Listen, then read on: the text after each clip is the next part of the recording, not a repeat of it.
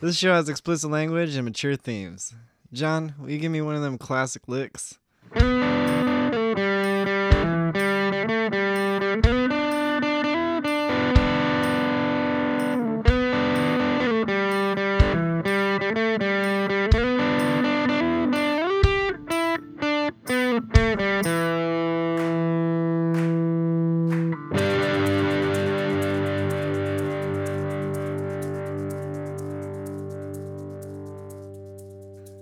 Thanks, John.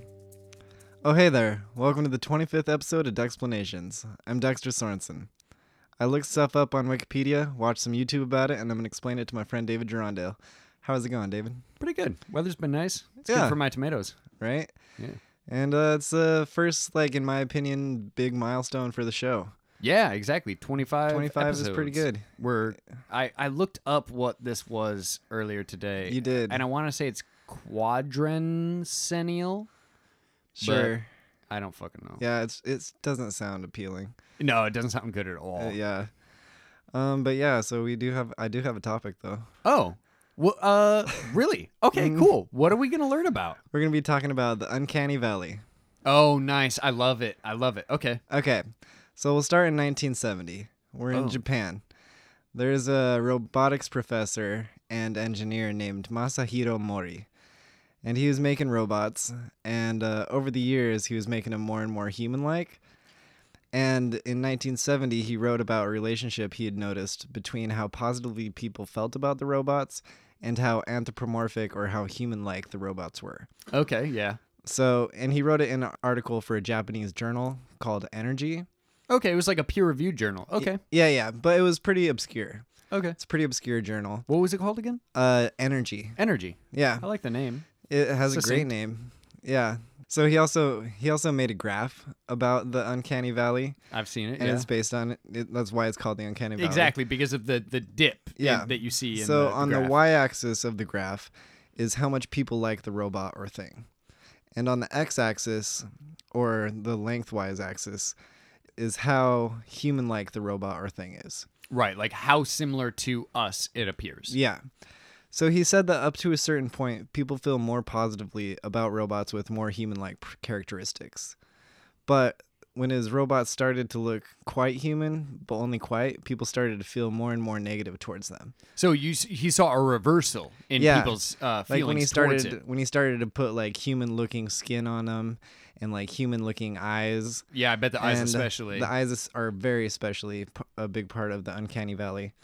So the uncanny valley is a dip in our affinity to a robot or otherwise anthropomorphized thing as it starts to look more and more human. okay, yeah. So like we get more uncomfortable sometimes the more human like. Yeah. Yeah, unless it's like indiscernible whether or not it's human. Right. So if these uncanny or weird differences can be almost completely minimized, then you may finally start to see people having more affinity for the thing again. Okay, right. So you see a second reversal. Yeah. Like as you get more and more human like things actually start to get worse in terms of people's feelings towards it and then Yeah. eventually they might actually get better again. yeah, once they start to look pretty much exactly like humans, then people will actually start to feel more emotionally involved with it. And it the reason it's called the uncanny valley is because it looks like a valley on the graph. Right, like you you see a, A you see like a plateau and a kind eh, actually not a plateau It but like a slight up. rise and uh, a, a hill and then you see a sharp valley and then like a mountain on the other Mm-hmm. side of that valley. Yeah. And he also included different lines on the graph. So one was for animate objects and robots, or ones that move, and one was for inanimate objects, like pictures and things that don't move. Okay, so he made a couple of different graphs. Yeah, yeah. And the slope for the animate or moving objects is much more sloping, and the valley is much more steep.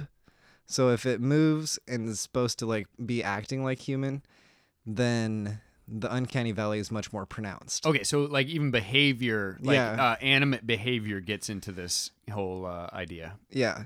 So successfully crossing the uncanny valley, in my opinion, in robotics is kind of like passing the strictest version of the Turing test. Right, like a visual one, not just Yeah. like a not just uh, the original idea of the Turing test, which was just being able to talk to something. Yeah, yeah. We'll we'll hopefully eventually do a whole episode on the Turing test, but let's talk a little bit about it. So it's eponymously named after Alan Turing, who developed it in 1950. And we'll probably do a whole episode, like I said. But suffice it to say that a computer or a robot can pass the Turing test when the majority of people would not be able to tell if the machine is human or indeed a machine. But his test only includes inputs su- like text inputs such as chatbots. Right. By today's standards, it's actually somewhat easy to pass the Turing test, and it's kind of an outdated Yeah. test by a lot of ways. Yeah, it is. Um, so uh, as far as the uncanny valley, before Masahiro Mori, like Freud, Darwin, and other people, historical people, actually describe something similar. For example, Darwin, when writing about a type of pit viper in The Voyage of the Beagle, he wrote, The expression of this snake's face was hideous and fierce. The pupil consisted of a vertical slit and a mottled and coppery iris. The jaws were broad at the base, and the nose terminated in a triangular projection. I do not think I ever saw anything more ugly, excepting perhaps some of the vampire bats. I imagine this repulsive aspect originates from some features being placed in positions with respect to each other somewhat proportional to the human face, and thus we obtain a scale of hideousness. Wow, that was incredibly insightful for, For its Darwin, time. yeah. Actually, like with the limited amount of evidence he had to go on. I mean, obviously he was an insightful guy, Yeah, possibly one of the most insightful men in science. Um, but like that's really insightful to just Yeah. recognize that like it actually looked a little bit more human than most snakes, and that made it more, More disgusting. disgusting, yeah. Like the the protrusion that like seemed like a nose. Yeah. hmm And so yeah, like uh and Freud wrote something about it too, but I really don't like Freud, so I didn't even read it. Yeah, I don't blame Uh, you there. That guy so was kind of a fucking uh, Chode. yeah. Um so yeah, the uncanny valley Whack. is it's kind of a hard thing to study and show why it is the case.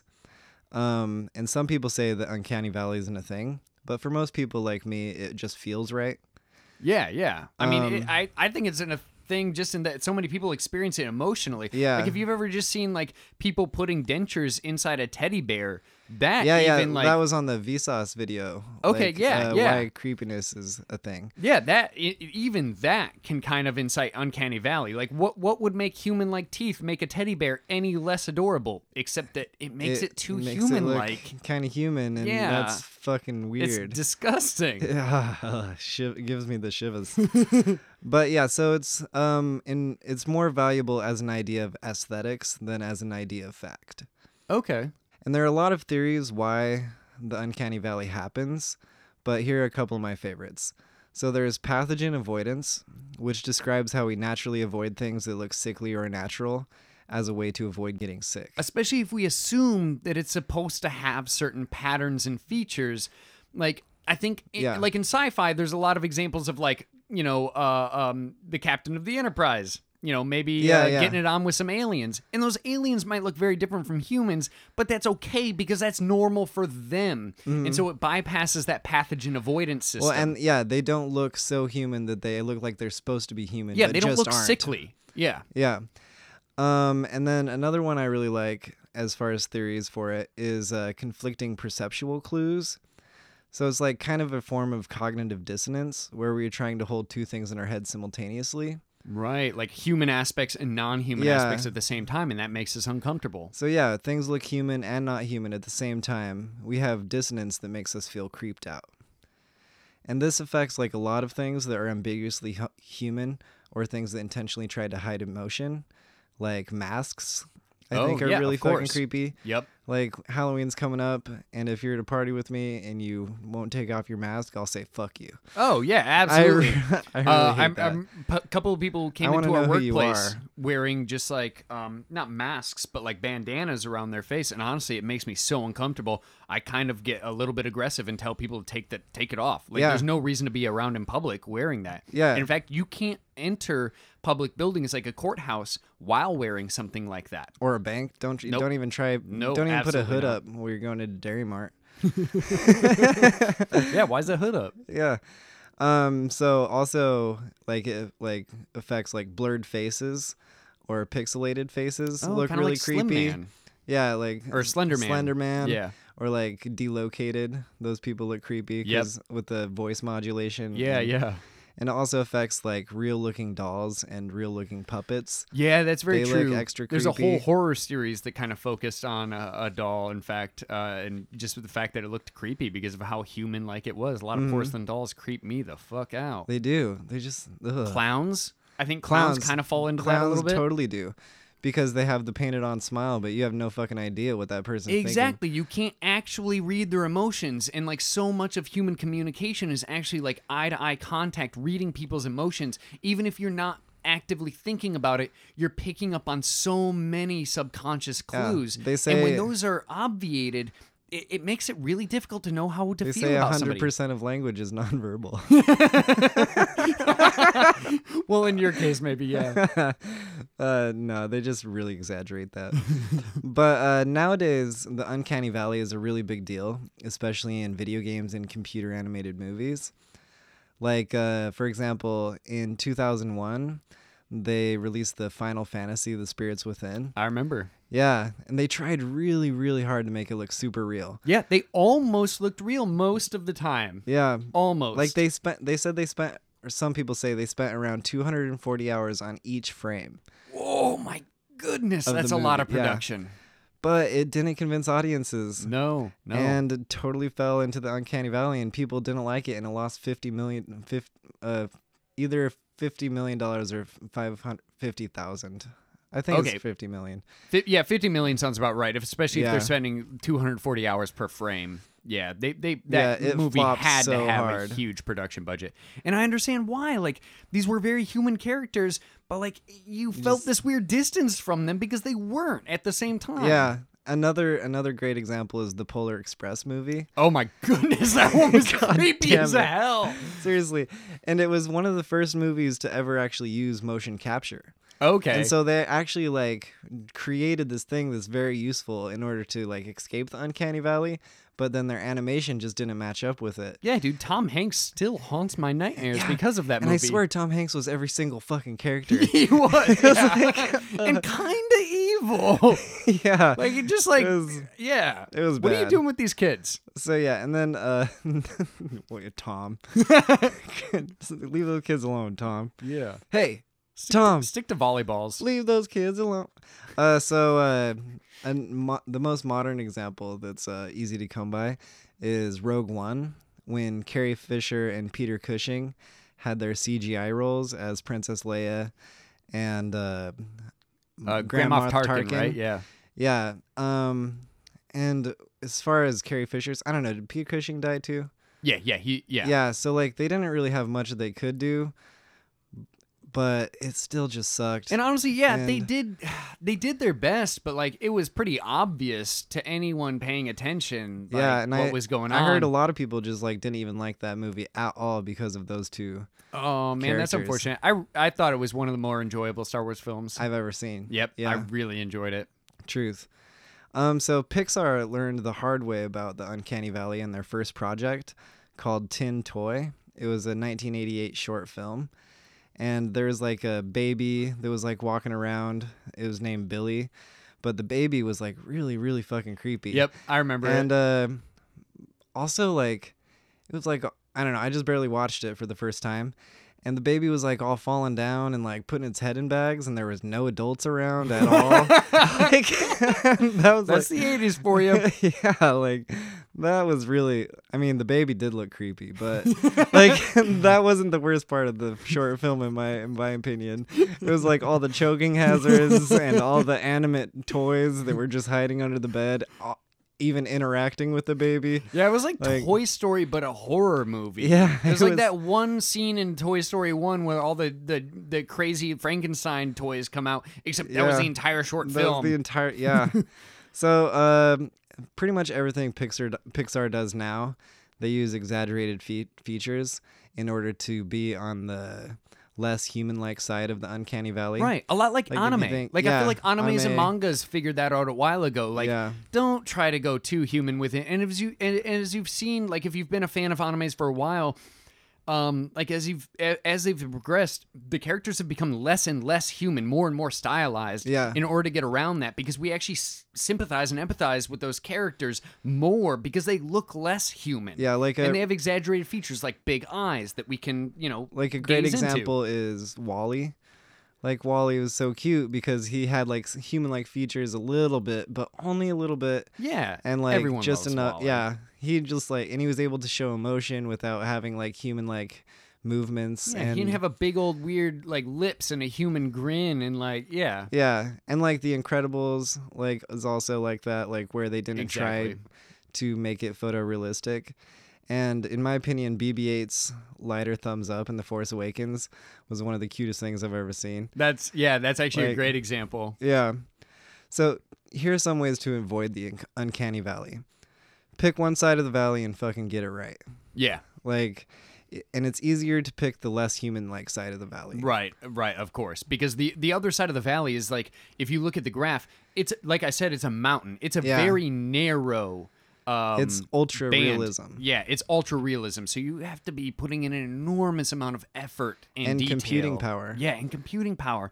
And honestly, is it worth it? Yeah. So we're actually just barely now getting to the point where video games and movies are successfully crossing the uncanny valley with um, um, better facial animations and motion captures being utilized.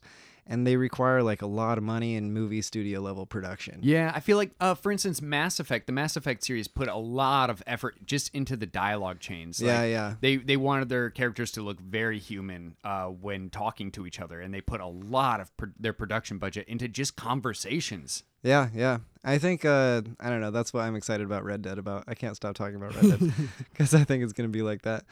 But uh, the last thing I have to talk about in the Uncanny Valley is uh, ethical futurist and writer James Cascio talks about a second Uncanny Valley or a transhuman Uncanny Valley when humans start to have like implants for improved features like memory and stuff. If they're like obvious, they will can be expected to draw human revulsion right? to draw like revulsion and right, of course. It seems unnatural. yeah, but that's part of the second the second transhuman uncanny valley because eventually they can become so discernible from humans that they can actually start to be recognized as non-human again.